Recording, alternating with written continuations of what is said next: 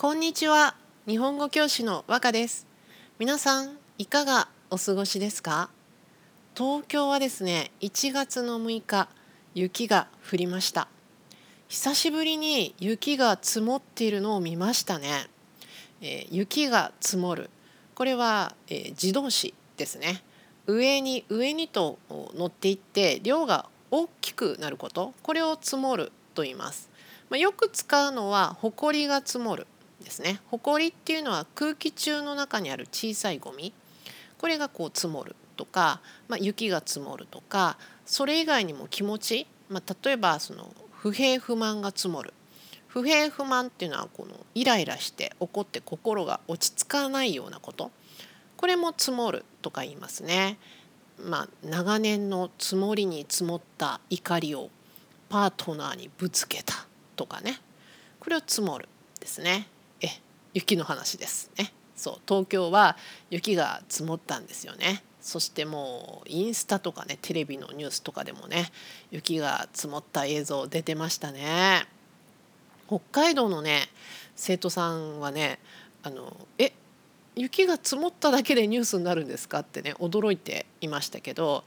はい東京では雪が降ったり積もったりするとねニュースになります。なぜかというとすぐ電車止まるし怪我する人がいるからですよね。え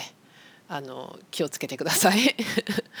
はい、えー、さて今回のテーマねナーズチャッティングいきましょう。今回のテーマは呪術廻戦ゼロ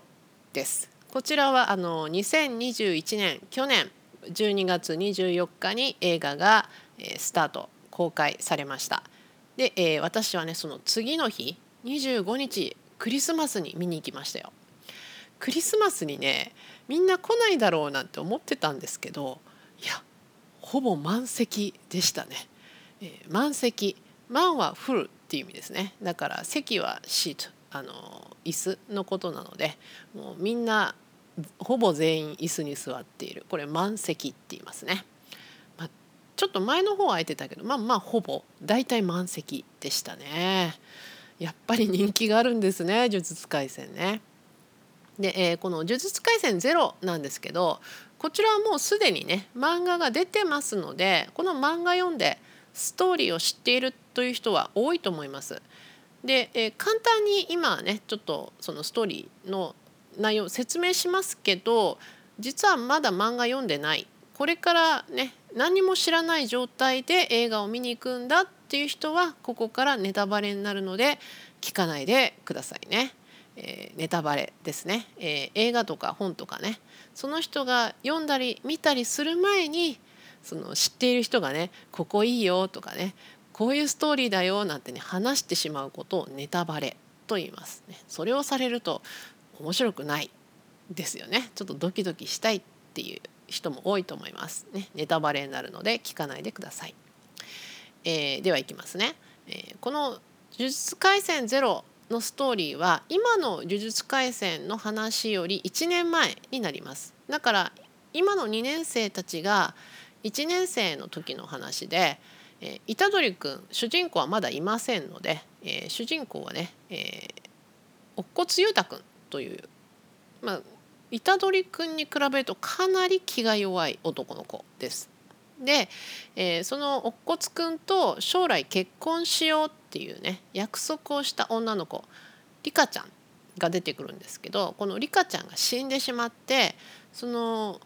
呪いとなって現れて乙骨君に取り付くっていうところから話がスタートします。えー、呪いっていうのはね、えー、この呪術廻戦の説明では人のマイナスの気持ち嫌だ何々したくない悲しいとかねそういう気持ちがその呪いという形になって現れると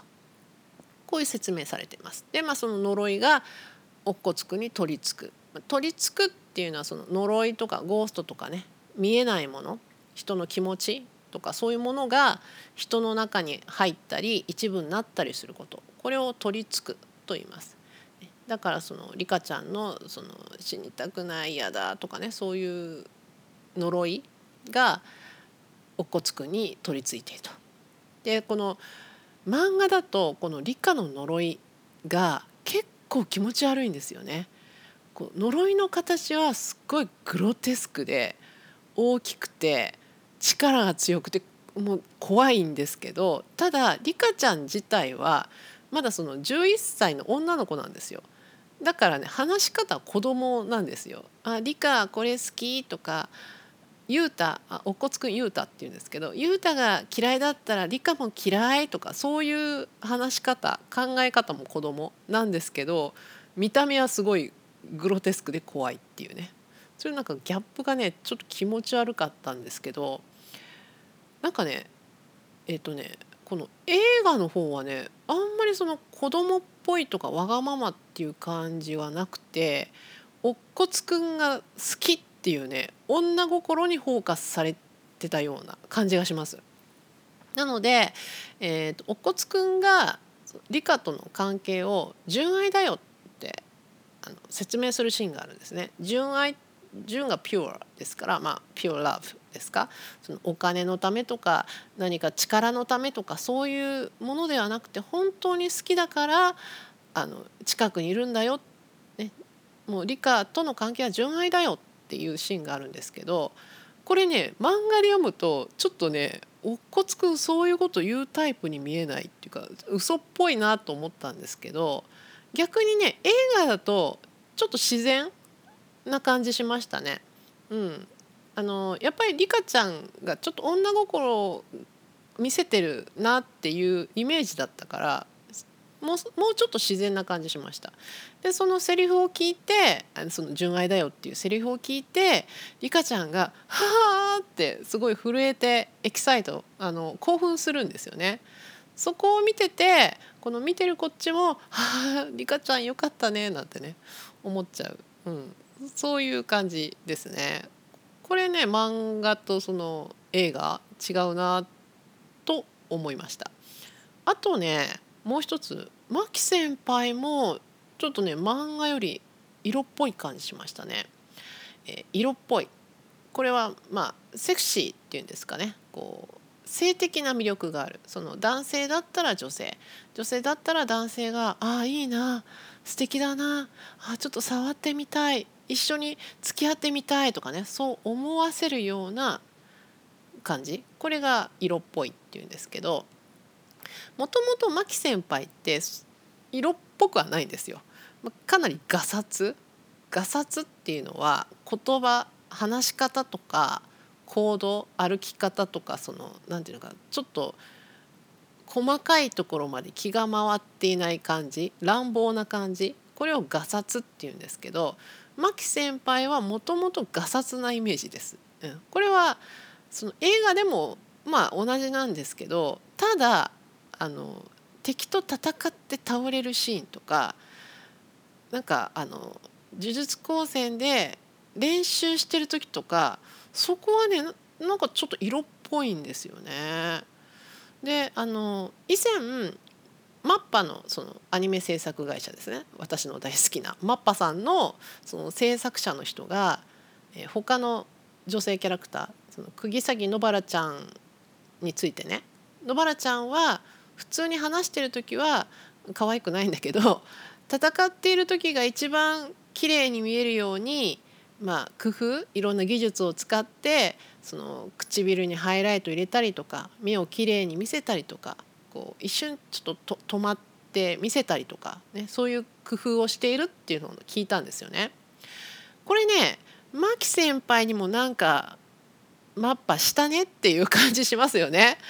うん、なんかねいつもはガサツな牧先輩だけど倒れた時とか弱気になってちょっと感情が動いた時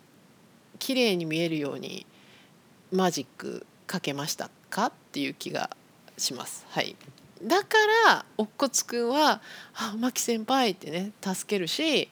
それを見て「あ牧先輩じゃないか」一応おっこつくんと牧さん同じ学年だね「牧さん」とか言ってね助けるしそれを見て理科がね嫉妬するんですよ。